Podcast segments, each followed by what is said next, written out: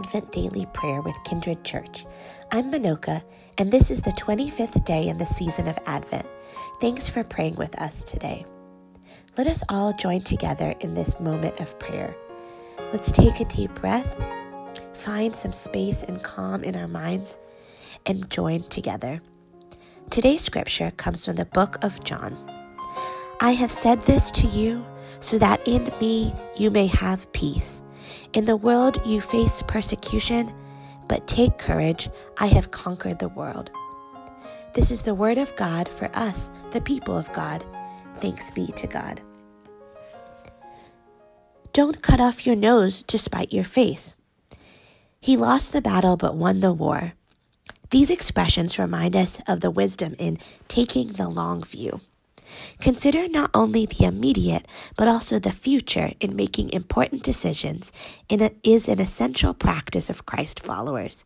Indeed, today's scripture passage, Jesus urges his followers to embrace a view that is as long as eternity. Jesus was giving his disciples what biblical scholars call his farewell discourse. Though it was evident that the tensions existed between Jesus and some of the religious and political leaders, the disciples did not know yet how difficult the coming days would be. But Jesus understood and was preparing them for it.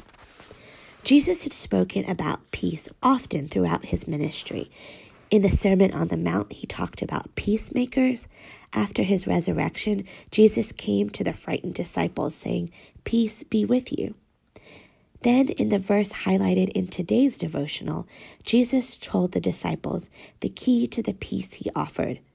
Though they would face persecution in the future, they could know peace by taking the long view of his purpose and impact for the world. And in the meantime, the Holy Spirit would be present with them as they walked through the challenges of life on earth.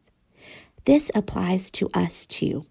Whatever the challenges of life, However difficult the journey may be, even when we disappoint ourselves and one another, we can know peace. Illness, heartbreak, persecution, and death are not the final word because God resurrected Jesus from the dead. Indeed, when we take the long view, we can know peace in every circumstance. Amen. Now, let us end our time together in a word of prayer. God, I acknowledge to you in this moment that sometimes my life is chaotic and challenging. Yet, as we take the long view, you give each of us peace in the face of every circumstance. We pray in the name of your Son, the Prince of Peace. Amen. Thanks for joining us in prayer today. We hope that you'll join us again and again to make this part of your daily routine this Advent season. For worship service times and more information about Kindred Church, check out our website, kindrednc.church. Happy Advent and have a great day.